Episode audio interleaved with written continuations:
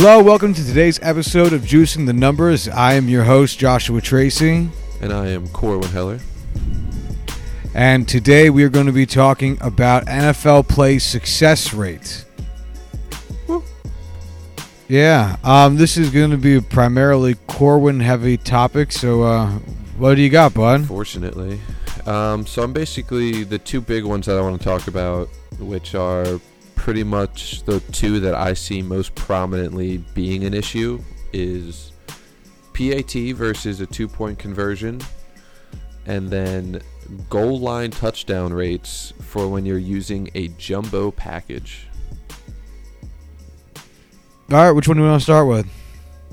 Uh, I'll let you decide. Let's go with the PAT one. all right. Um, all right. So let's see. So basically, over the past four years, PATs have been kicked from I want to say the 25 yard line. Um, actually, no, it's a 25 yard field goal, so it's from uh, like the seven yard line. Regardless, PATs have been at like 95% roughly since they moved it back from the two yard line where they originally had it, which was like 99.6%. So they're basically free points after a touchdown, with two point conversions really only ever being used when you absolutely needed two points because those plays ran from the seven yard line. So actually from the two yard line, but they still only had a f- roughly 48% chance of scoring a touchdown. So, as much as I jumbled that up, I think I got the main point across. So, basically, what I ended up doing was making a super rudimentary, basic expected points table to basically show hey, if we're converting two point conversions at you know this percentage we'll get this many points if we do it every time. And if we're kicking uh, extra point kicks at this percentage we'll score on average this many points if we do it every time so how's that so far Uh, I think I'm with you so far.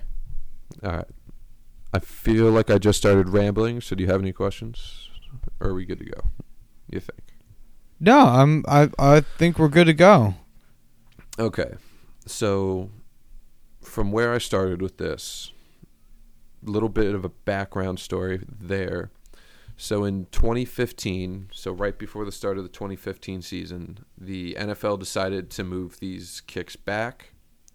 So I decided to test the expected points for this pre 2015 rates and the post 2015 rates to see why it is the way it is now with teams kicking almost all point afters um, because of the way things were before this rule change and why things are different now. So, in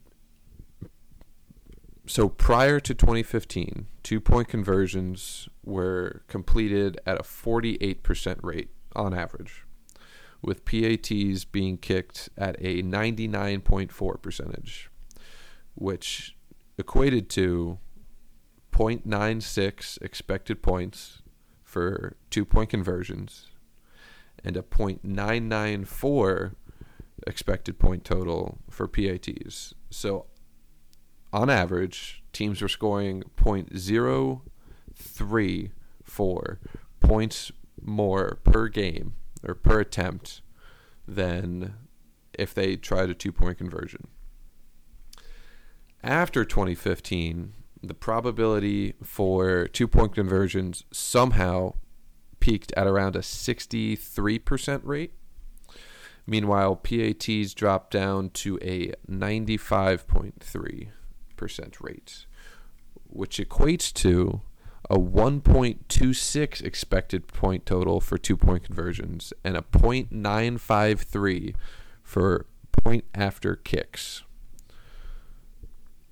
So in well, your I mind, guess that makes sense. Just thinking on on um, your probability of scoring and the amount of points you get for each of those scores. If you have a roughly uh, slightly less than half, right? Slightly less than half.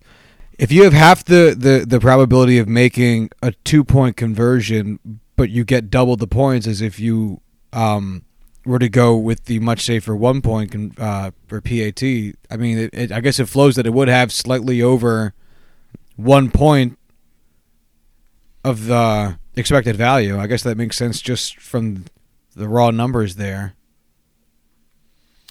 Yeah, I mean, it's not a high level math equation that I was doing. Like this is this isn't even stuff that like needs to be taught. I feel like it's more putting together common sense into like a real basic formula this times this. But I really don't know why teams don't go for two point conversions more. I mean, the Steelers. I think I think there's an aesthetic about it because also I think NFL is very resistant.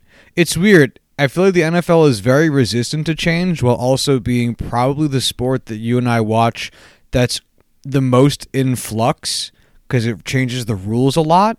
But I feel like the gameplay takes forever to change. I mean, I, I I agree with you. I never get mad when we go for like the Jets go for two and don't get it because I'd rather us go for two more often. Right. Like when the uh, rule change first came out, really nobody was trying to up the amount of two point conversions they ran. And it really wasn't until the beginning of this past season in 2018 that, like, the Steelers, which were on the forefront, on the leading edge, I would say, of the uh, adoption of the two point conversions, they still only did it like a handful of times where they didn't succeed. And before they decided, you know what, let's just stick to kicking PATs with our terrible kicker and just hoping for the best. I mean, would you equate this at all to like the three point revolution in the NBA? I don't think it's that dramatic, but I think it's the exact same vein. You know, like teams either stuck with the you know layups, the dunks, the alley oops that offered you know only two points, but at a really high percentage versus the three pointer, which was you know a single added point, so not even doubling it like you are in football, but at roughly a third of the actual rate. So I would say it's definitely the same vein, just not quite as dramatic, just because of volume. Yeah, I was going to say, I, I, it, you know, the readiness to accept the three point um, shot in basketball, if you want to call it readiness, probably comes directly from the fact that you score a fuck ton of points in basketball, mm-hmm. whereas football has a more situational vibe to it. I think. Right. So, let me ask you this, just as a fan. Um, it's the third quarter of a game, and the Steelers score a touchdown, and now they're down their first touchdown of the game, and they're currently losing seven to six. Would you rather them go for two or go for one, it's their first touchdown, forty-five minutes into the game, forty minutes into the game, and you're not sure they're going to get there again within regulation? I would still say that I would rather go for a two-point conversion just because the math dictates it. You know, like I don't want to be safe late in a game just to tie it where if we're having trouble scoring in the first place, overtime isn't going to help anything. Um, I just think that I'd rather take the shot when I can instead of having to rely on, you know, something happening like us being able to do something in the future. But I, what if kinda, the? You go ahead. No, you go because I'm gonna be kind of going back to something, and I'd rather get your thought out of your, your head first. No problem. Um, what if it was you know the the Steelers score in the fourth quarter? Ah, I'll keep it with the third because that was the last one. To make the score something stupid like uh, the 42 to 44. Steelers have the 42. Are you more willing to go for the 2 or for the 1? So we're we just scored and it's 44 to 42. So I'm Yeah. either going to be down one or I'm tied. Right, but you've been the point being that you've been scoring. Everyone's been scoring all all game. There's no defense in this game. It's Rams say- Chiefs all over again. At that point, you almost have to do the two point conversion even more because it's allowing you to either tie the game or be down by less than a field goal.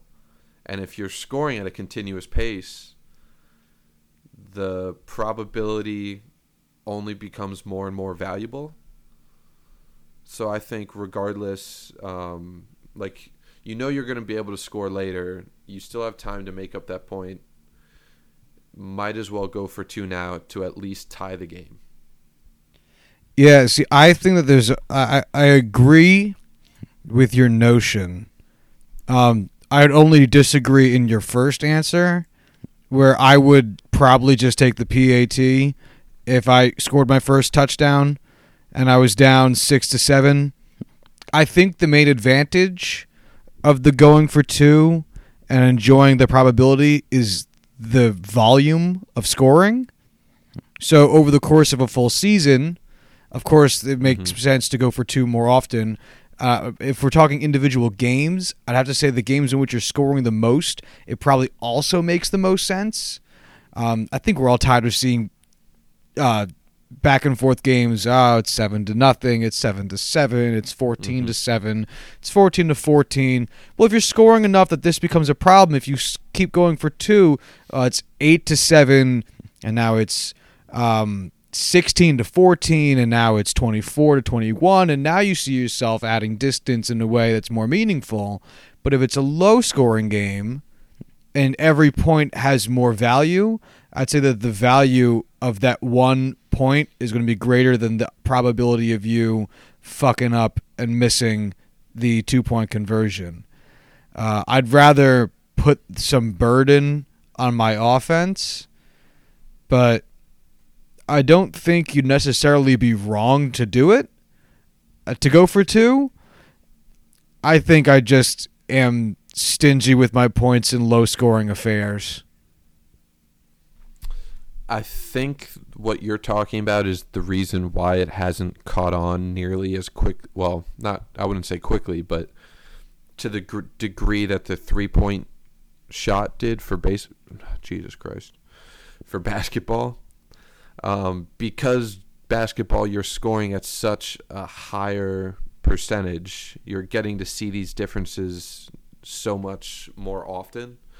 And even though you know the difference in expected value for you know a two pointer versus a three pointer isn't as much as the difference between a one point conversion and a two point conversion, I think the volume of playing basically you're scoring 100 points every night and it's over 82 games why teams are doing it so much more than in football where you might only be scoring one or two touchdowns a game. So it's not really a big difference on the field per game and I think that's why it hasn't caught on quite as fast. I think eventually it will, though. I think all sports are getting more analytical by the Mhm. by the passing month. Um, I mean, we saw it. I hate to bring up baseball in a non-baseball episode, but I mean, the Giants hired a more analytical heavy GM. The Orioles hired a more analytical heavy GM. Um, we're seeing teams that previously weren't in on the bandwagon jumping in because it really is the effective way of managing your organization. And I think we're going to see that with football too, albeit at a slower pace given the boys club nature of head coaches. But hmm. it's it's if it a whole if it gets proven to be successful, people are going to do it. Yeah, I feel you. I mean, I really hope it is something that kind of happens very quickly, like it did with baseball. Um, I mean, it's taken a long time for basketball teams to adopt it when like it really came about. Um, but man, like I just I hope this is one of those things where the NFL you know the leading minds of the NFL, guys like uh, Cliff Kingsbury, Sean McVay, now like real offensive driven coaches, like the Kyle Shanahan's of the world. Um, I hope they look at these analytical numbers. You know, they're more used to it. They're honestly, as cliche as it is, they're younger coaches, so they're more in tune with the technology behind it. And I think they're going to be able to actually use this analytical stat and make it a full time thing to go for two every time. I think you're right. So what else you got?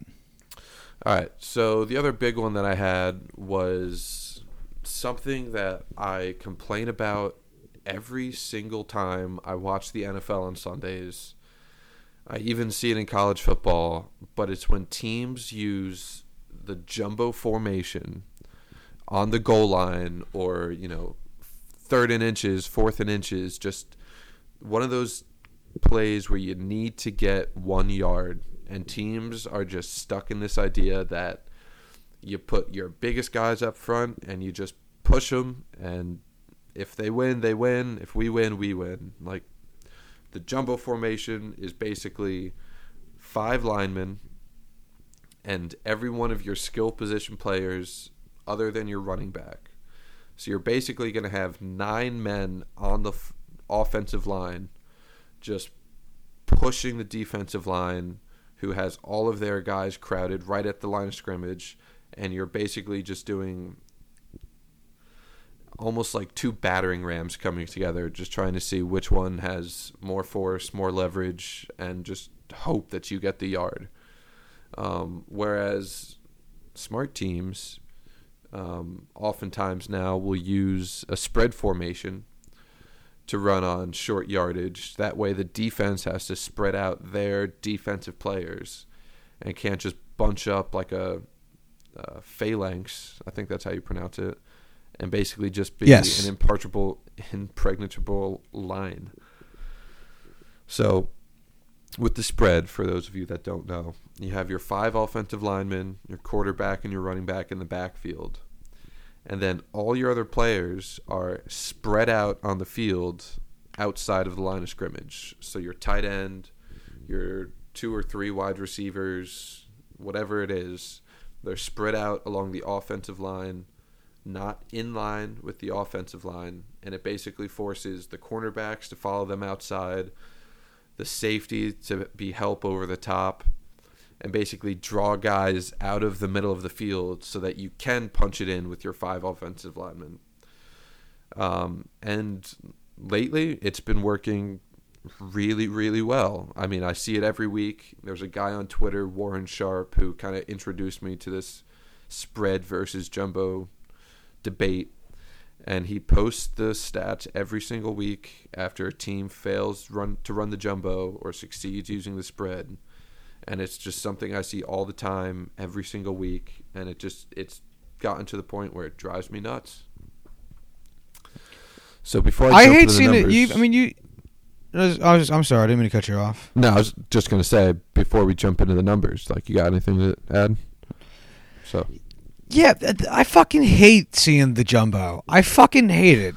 it's so fucking stupid, and I hate it when you see, you know, 'cause like ah, it's third and one, or you know, let's just push everybody, even if it might not be a formal jumbo. It's still fucking annoying. You know, what I'd love to see. I'd love to see a coach come up and be like, yeah, well, you know, the average player weight on our team is greater than the average player weight on the other team. Like give me give me give me an actual fucking reason for why on earth it makes sense to just try to push him out of the way. When like if you wouldn't run this play on first and 10 needing to get yards cuz you need to get yards on first and 10 otherwise you're fucking it up. Why are you going to run it on a significantly higher leverage play of third and one or like third and goal or some shit when you mm-hmm. need yards? It seems so incredibly counterproductive, but the kind of thing you would get a football guy say, go saying, that's the way you play the game. And that's the shit I fucking hate.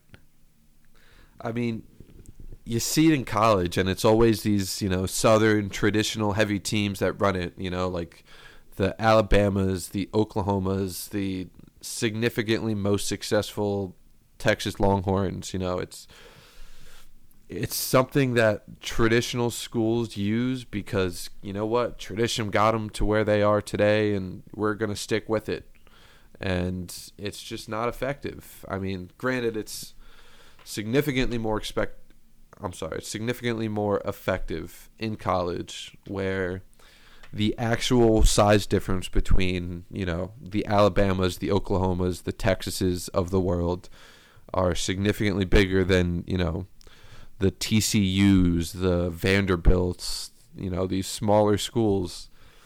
So you know what? You could shove nine guys on the line of scrimmage and just push forward and against lesser teams where it's a significant lesser, it's to work just because it really is that simple. The math dictates it has to work. But in the NFL, where guys are all the same size, it doesn't really work out that way. So this is from the 2017 season, I want to say, for the total averages of the NFL.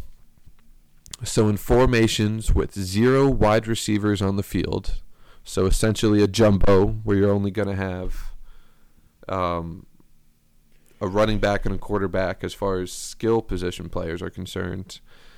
To get a first down it happened 50% of, it was a 50% success rate i'm sorry not to get a first down if used on first down it's a 50% success rate if used on second it goes down to 47 and third and fourth down on the key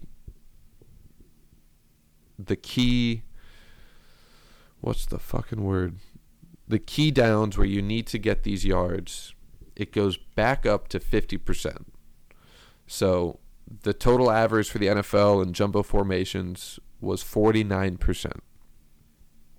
So again, if we go by expected value, 49% is not what you like.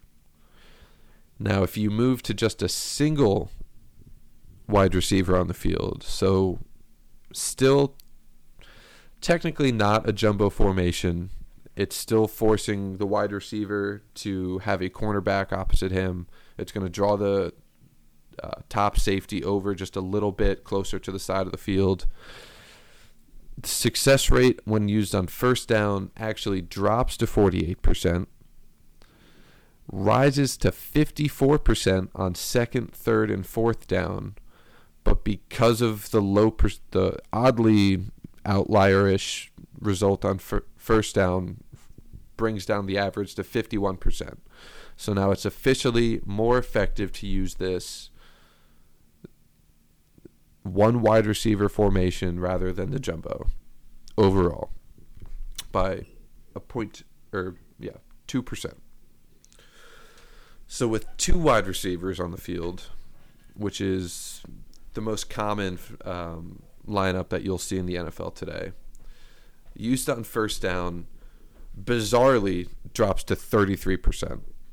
So I don't know how many times this is actually used on the goal line. It I'm assuming it just has a really low um, n, so basically population of this what you're testing. But on second down, it jumps to 50%, so still effective. And on third and fourth down, it jumps to a whopping 61% effective which is phenomenal, absolutely phenomenal. And in spread formations, so with three plus wide receivers on the field, it's 42% on first down, which again, I have no idea why first down would be the lowest percentage. Intuitively, it would be the opposite, but regardless, on second down, it jumps to 59%.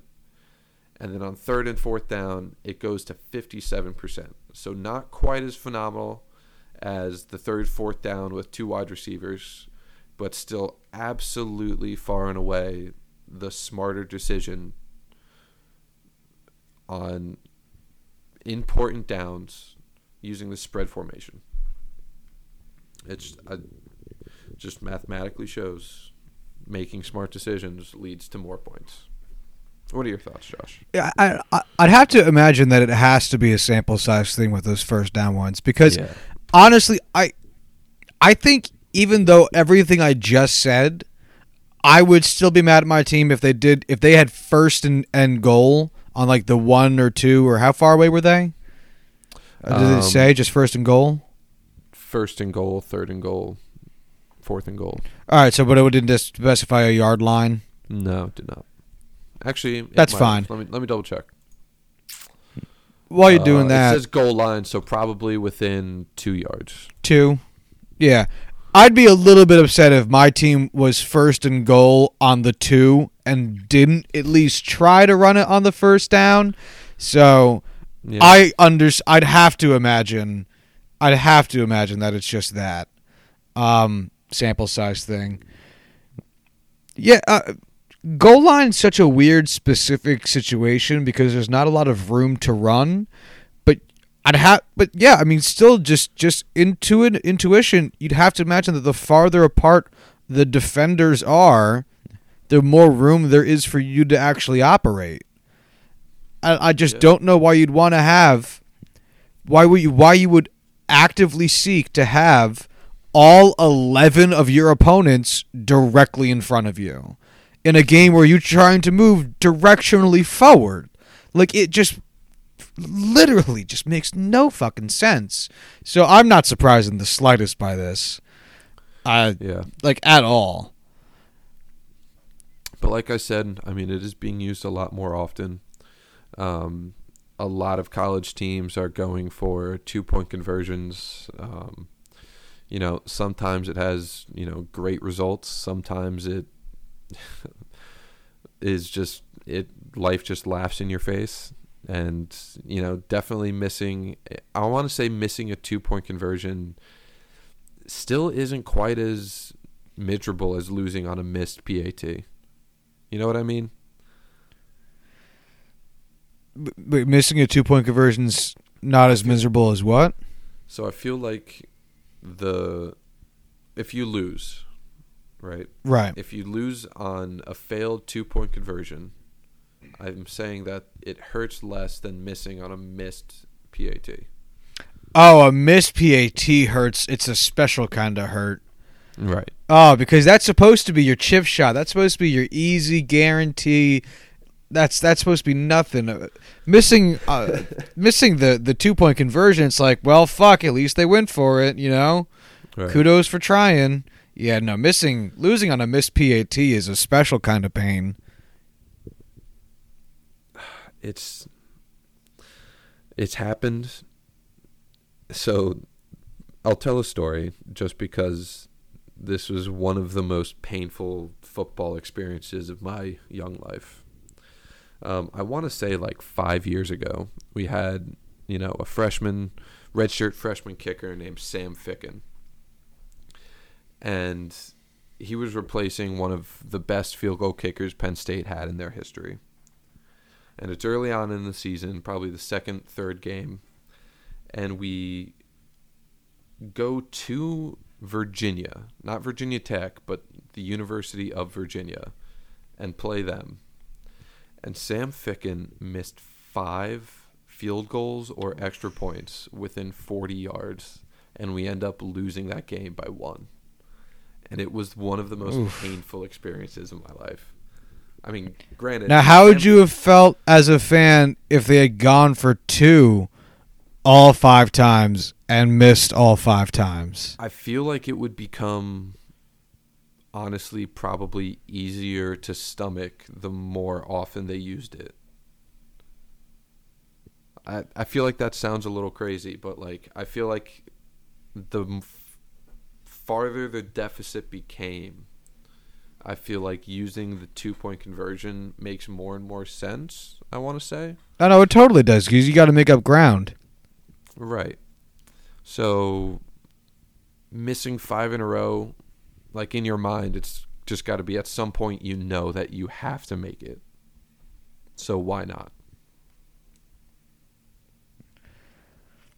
I y- yeah yeah no I, I'm with you.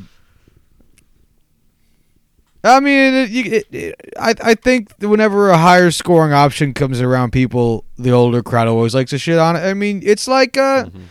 don't to bring it all back to God's favorite sport of baseball.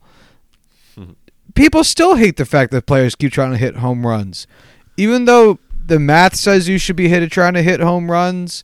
Record um, win loss shows hitting home runs is is better than trying to slap a bunch of singles.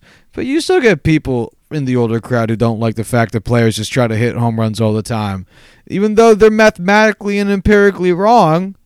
It doesn't matter. That's the two point conversion versus the the PAT. hmm Oh, my dad was screaming after, uh, or at least not, you know, making fun of. It was the Titans that lost by one point when they tried to go for two Uh, at the end of a game, Uh, right? Last season, I think so. when they were in London, I think. Yeah, I think so.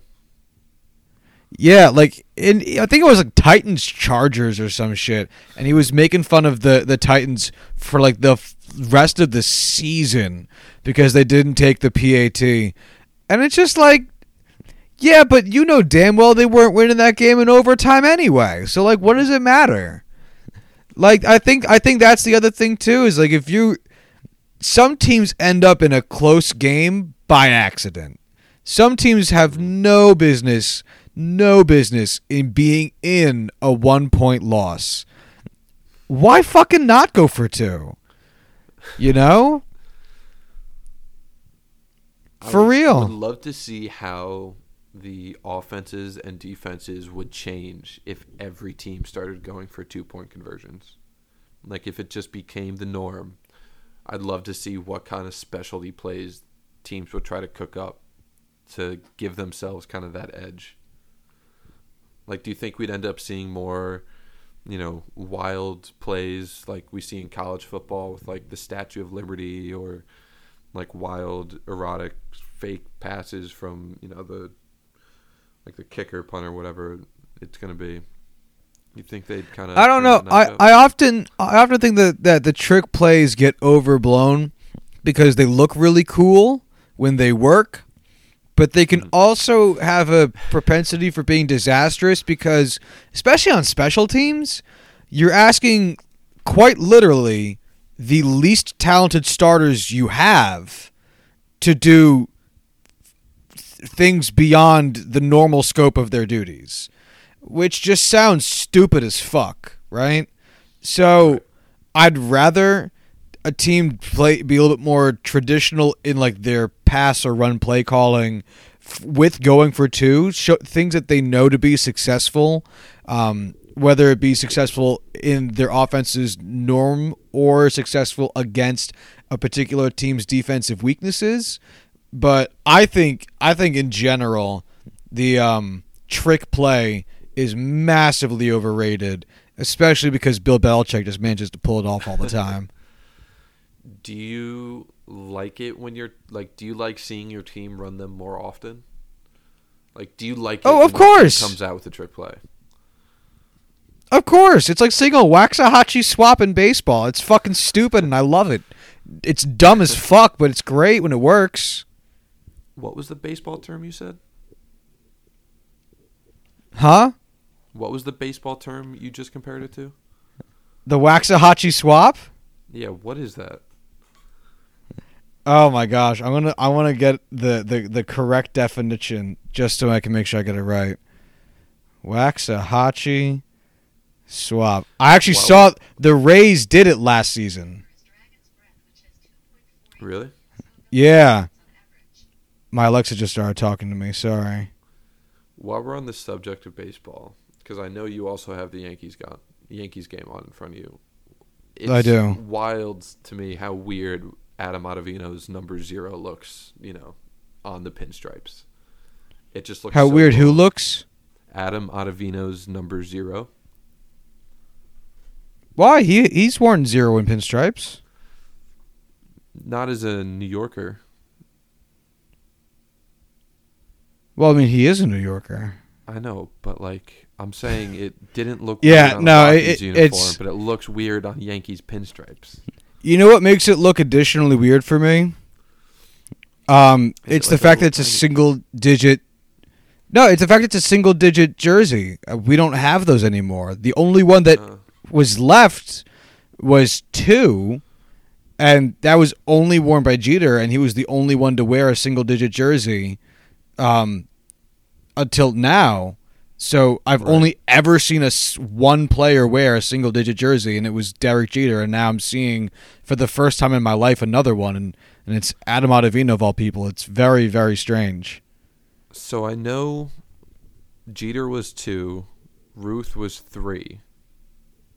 I want to say Mantle was like seven or something. Do you know what they all are? Yeah. Uh, number one was Billy Martin. Two was Jeter. Three was Ruth. Four was Gehrig. Five, I'll come back to. Six was oh fuck. I know nine was Matt was um Roger Maris. Uh, eight was Yogi and somebody else. I forget who Yogi split eight with. Um. Fuck. Who's five and and and six? Seven we said was Mantle. Oh god damn it. Oh, six was Joe Torre. Five was Joe DiMaggio. That's right. Um, and who the fuck does eight split with? Eight. There's a there's a second player who's got eight retired. I don't know who it is, but it, it's Martin, in Jeter, me. Do you want me to Ruth? Gehrig, DiMaggio, Torre, Mantle, Yogi, and Martin. Uh, not no, not Martin. Um, I just did this. Maris, Roger Maris. Yeah, who, who's the other number eight? The other number eight is Bill Dickey. Yeah, I wouldn't. I wouldn't have guessed that. That's okay. So I- I think- I think they the retired- numbers- Yeah, sorry. Go ahead. So just looking at the rest of the retired numbers, number ten was Bill Rizzuto, fifteen was. Oh, I'm sorry. Say it again. Fifteen. Yeah, 15's Munson. I have that jersey hanging So up on my six- wall. 16 is also retired. Oh, I have no idea. Whitey Ford. Oh, duh. 20, Jorge. Jorge Posada. Mm-hmm. 23 is also retired. 23 is Don Mattingly, right? Yep. 32. You won't get this one. Which one? 32. Oh, Elston Howard. Damn it. All right. Dude, I I have an Elston Howard signature catcher's glove sitting Well, right below I my Mike Trout know that. jersey. Now I do. Anyway, continue. 37. Um, no, no, not off the top of my head. Casey Stengel. Oh, damn it. Okay. 42. Another split one. Well, yeah, Jackie Robinson and Mariano Rivera. All right. 44. Oh, 40. Oh, um, uh, uh, Reggie, Reggie Jackson. Yep. 46. 46. Oh, Andy Pettitte. 49. 49. Yeah. Oh, I feel like this is going to be an old player. Um, I don't know. Uh, Ron Goodry. Oh, Ron, yeah, Ron G- Guidry, Louisiana Lightning. Uh, and then one final number, number 51. Bernie. Bernie Williams. Yeah. 22 different numbers are retired. That's a lot. All right, so you ready for what, what the Waxahachie swap is? Yes. Yes, I am. All right, because this is a much better definition than what I would have given. All right. So it's really a scenario because there's no great way. That's this is what I was trying to. This is what I was struggling with. There's no great way of defining it. Suppose you have a pitcher on the mound, a right-handed pitcher, and the other team has a left-handed hitter on the way up. You'd really rather have that lefty face your loogie, which is a lefty outs only guy.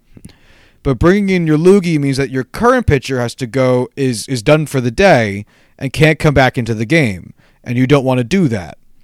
But what you do, but what you can do is you can do well. They say the Waxahachie swap. Your right-handed pitcher can simply go play left field for a batter. The loogie come in can come in and get the left-handed guy out, and then the right-handed pitcher can come back in from left field and be the pitcher again because he never left the game. So this is a lot more common in the? Yes. The Rays actually did this last season when they had Greg Bird was up to bat, and they had um, a right-handed pitcher that was already in. I forget who. Oh, Sergio Romo. Sergio Romo was in. They wanted to bring in a lefty. They actually put Sergio Romo at third base of all places because they had the shift on for Greg Bird. So they had three infielders on the right side of the infield, and Sergio Romo lined up to play third base. And then they brought in a loogie to face Greg Bird. And then when the loogie got that guy out, Sergio Romo moved back over from third base to the pitching mound so he could keep throwing the rest of the inning. And then they just uh, put in a new bench player at third base. That's actually wild. Did it work out? I mean, yeah, Greg Bird grounded into the shift. yeah, yeah. Great- it, it's thing to do. ooh, it's it's much more common in the National League given the nature of, um, if you want to call it strategy. I hate the fact that National Leaguers like to refer to shooting themselves in the foot for no reason as strategy, but. But it, it, you see it a lot more in the National League where you have to be a little bit more careful with substitutions. But yeah, it's a Waxahachie swap. I'm assuming you just saw Voit get beamed in the hand. Yep, that is the same hit by pitch that broke Aaron Judge's wrist last season. So, Nice. yeah, thrilled about this. But anyway, NFL success rate. What else you got? Um, those were the two big ones. Yeah. Oh, I had home and away um splits for passing success rate. I don't know if you just wanted to hear about it. I found this when I was looking into my other stuff, and I just thought that stuff looks really great. Give me a big picture. All right, so let me first turn down my volume because I'm clipping a lot.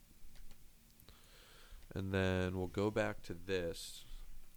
So basically, it breaks it down per team, and then it gives the total average for the NFL.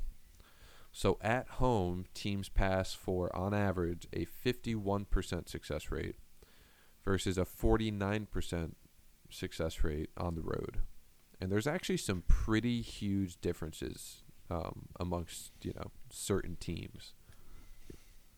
You want to hear anybody in particular? Yeah, give me the biggest difference.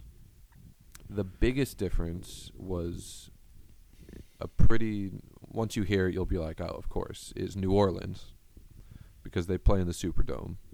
Yep, And that makes sense. I was going I was expecting them or Seattle. Mm. Uh, Seattle, actually, a decent difference. But for New Orleans, you know, Drew Brees has always been known as being a better home passer. Um, they play in a, the Superdome, which obviously is enclosed.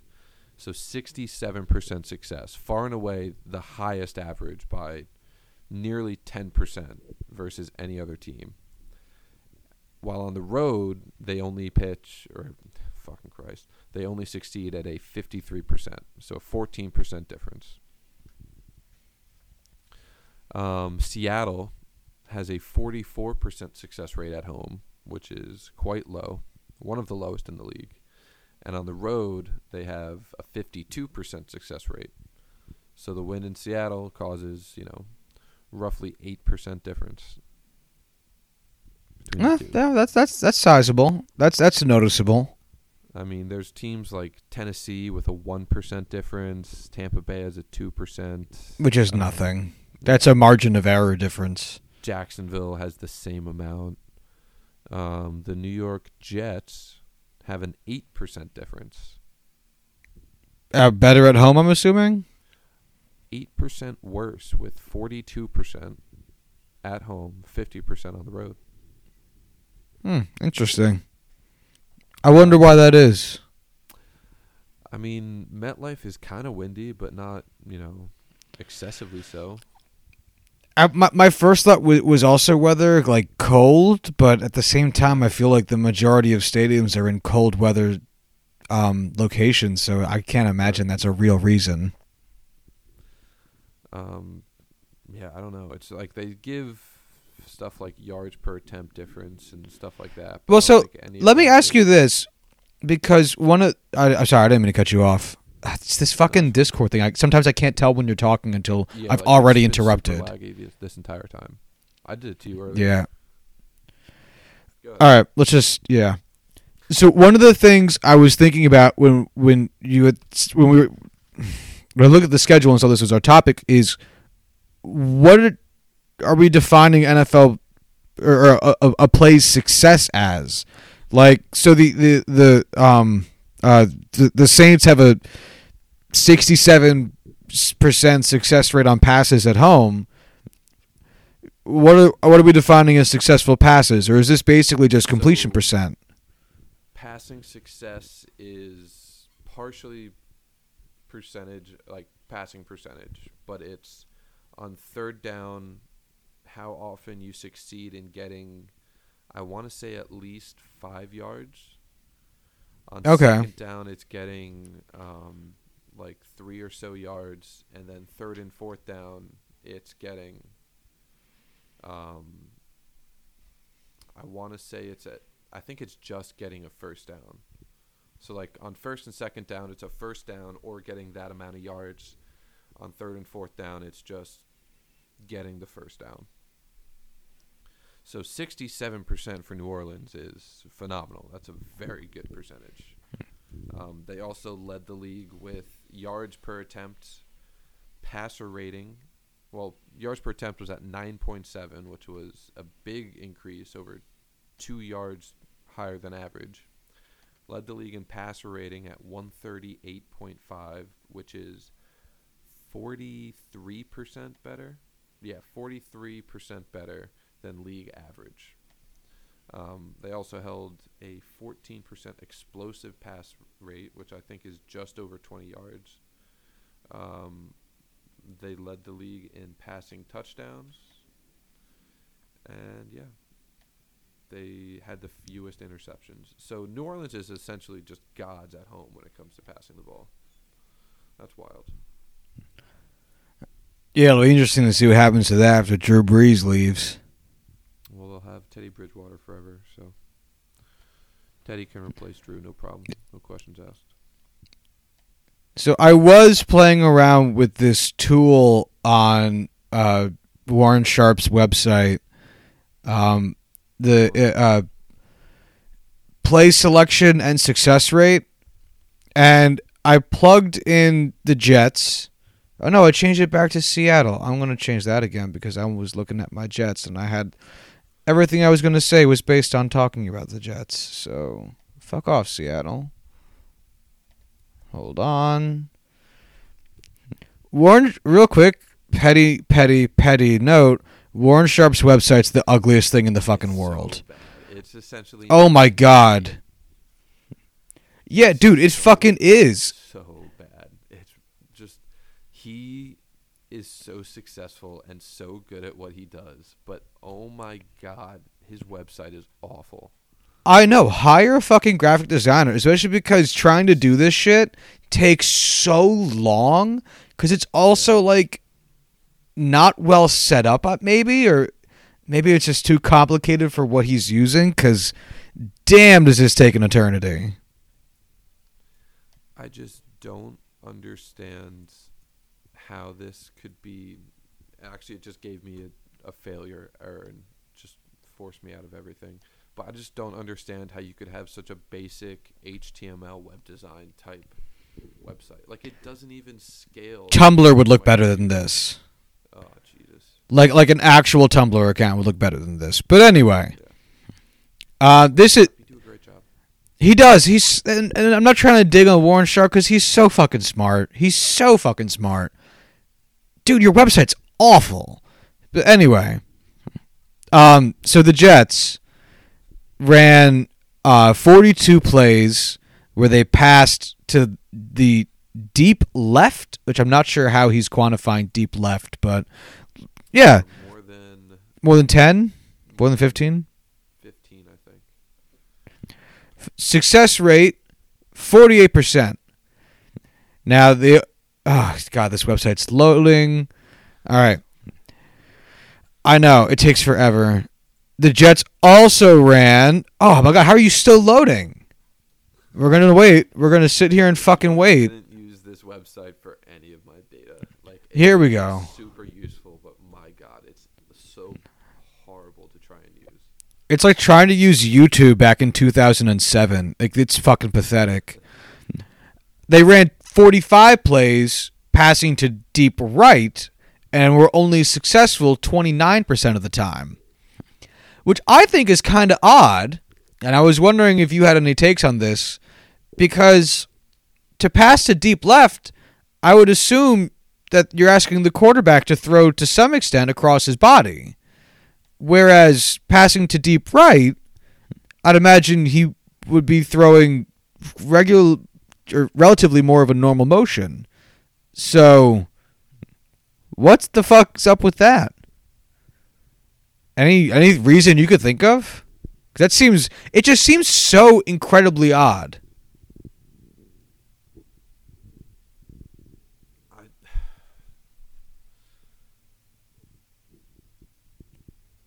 I can you just repeat it one more time, just so I could have a clear thought.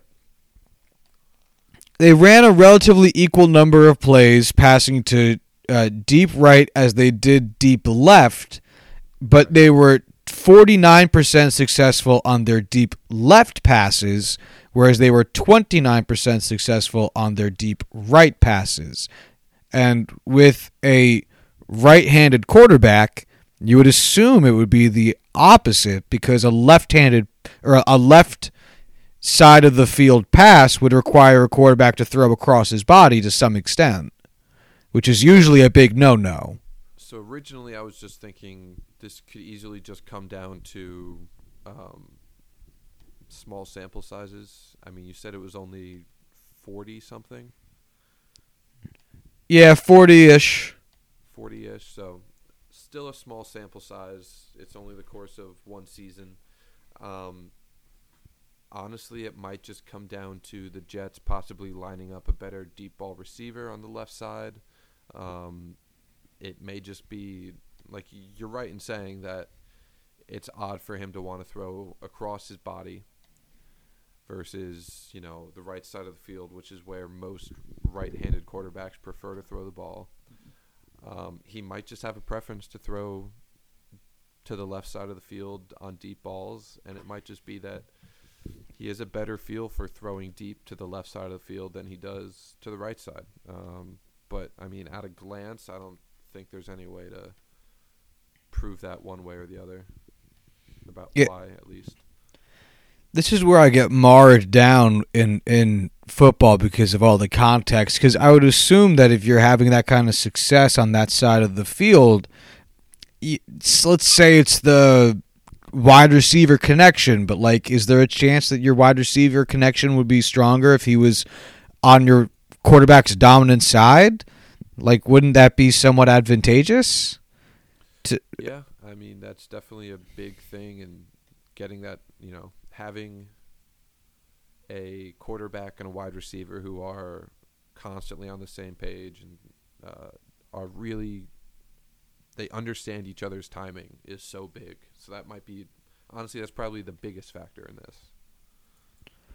So I was trying to look at all teams because that's an option on Warren Sharp's website, um, and it just doesn't populate. It just doesn't. It just doesn't. It just doesn't populate what the um successful play rate is for all teams because this website's just fucking garbage. We should write them up and be like, "Hey, we're a small up and coming, you know, podcast, really trying to, you know, make it in the world, and your website is preventing us from doing that. So please, Warren Lick Sharp, my balls. You know what you're doing. You're a smart guy. Just get it together. let's just look at the Saints. Just just because we talk about them. So they ran about 30 plays to deep left and had a success play rate successful play rate of 52%. So again asking Drew Brees to throw relatively across his body at least to the other side of the field. And for deep right, waiting, loading, 50 plays thereabouts with a 48% success rate. So, uh, relatively the same, honestly, given the additional amount of, of uh, plays to gain a sample size from.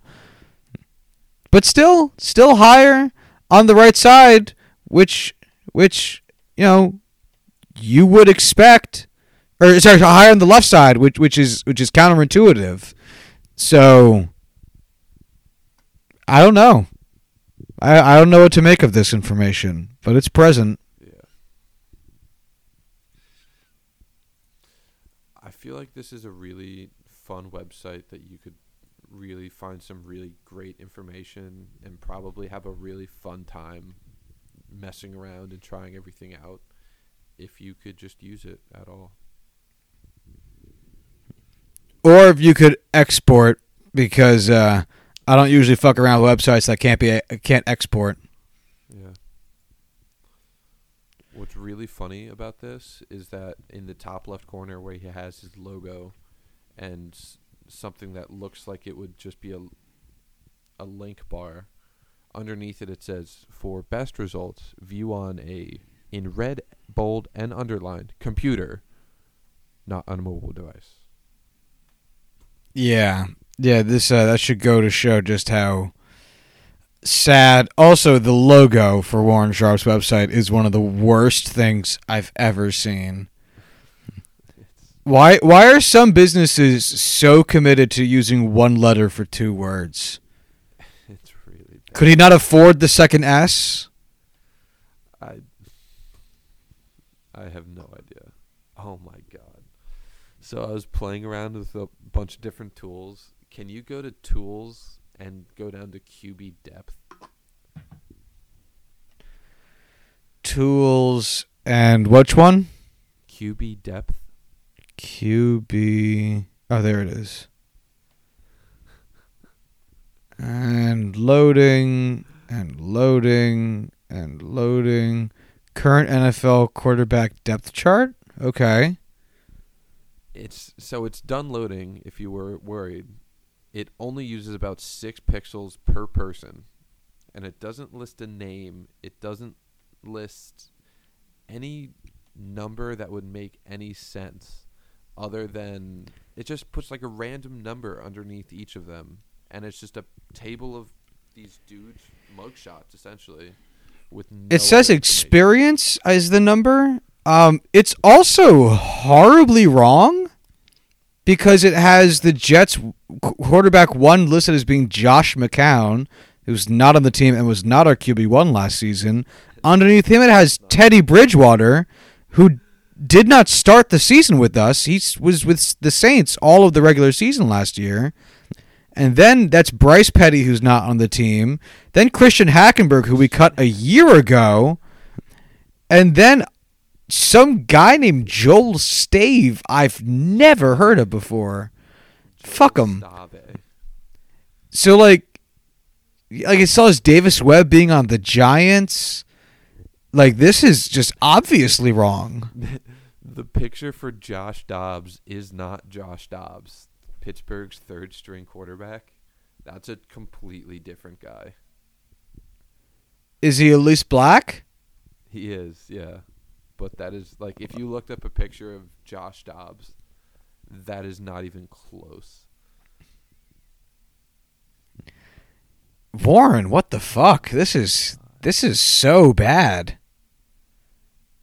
But what's weird is that he has what's weird is he has DeShone Kizer being on Green Bay, which happened around the same time that Bridgewater got went sent to the Saints, right?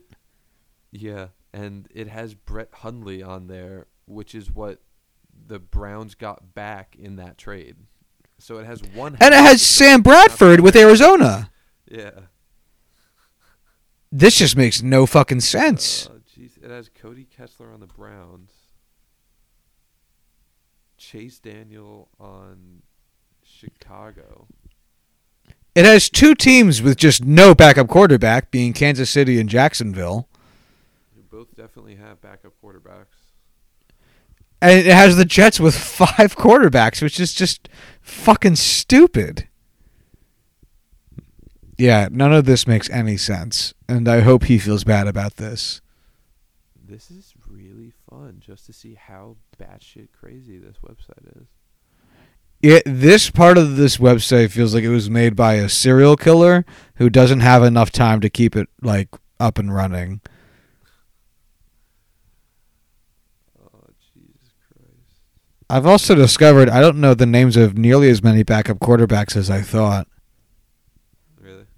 Yeah, I had no idea who Taylor Heinicke is. Sure. Yeah, I have no idea who that is. Same with. Tyler Ferguson. Yeah, I did not know who Tyler Ferguson was at the time.